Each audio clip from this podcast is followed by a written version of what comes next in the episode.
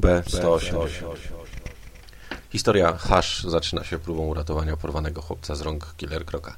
W typowy dla siebie sposób pleb wprowadza pewne informacje jako przemyślenia Wayne'a.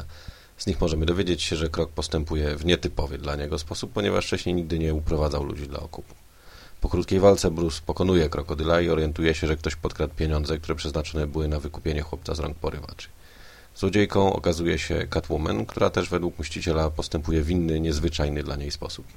W czasie pościgu lina Batmana zostaje przecięta, ten spada w dół w Crime Alley. Podczas upadku dostaje poważnych obrażeń ciała oraz uszkodzenia czaszki.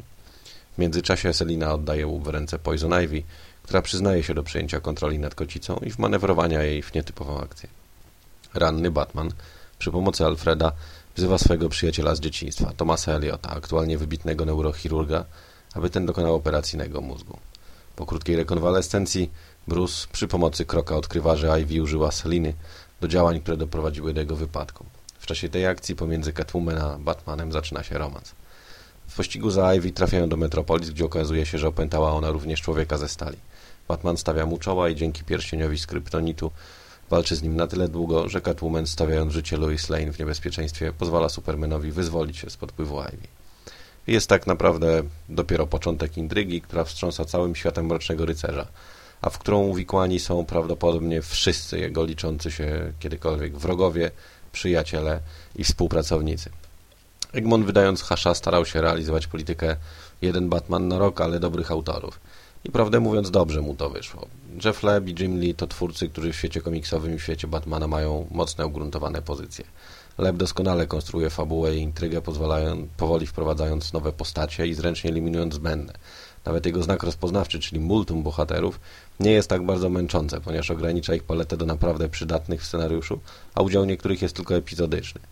Jest to prawdopodobnie jeden z ostatnich trzymających się kupy i mających głębszy sens komiksu spod pióra tego scenarzysty. Rysunki Lee są jak zwykle zachwycające, a jego styl rysowania wszelkich urządzeń, broni czy pojazdów robi ogromne wrażenie i świetnie pasuje w obecnym kontinuum DC.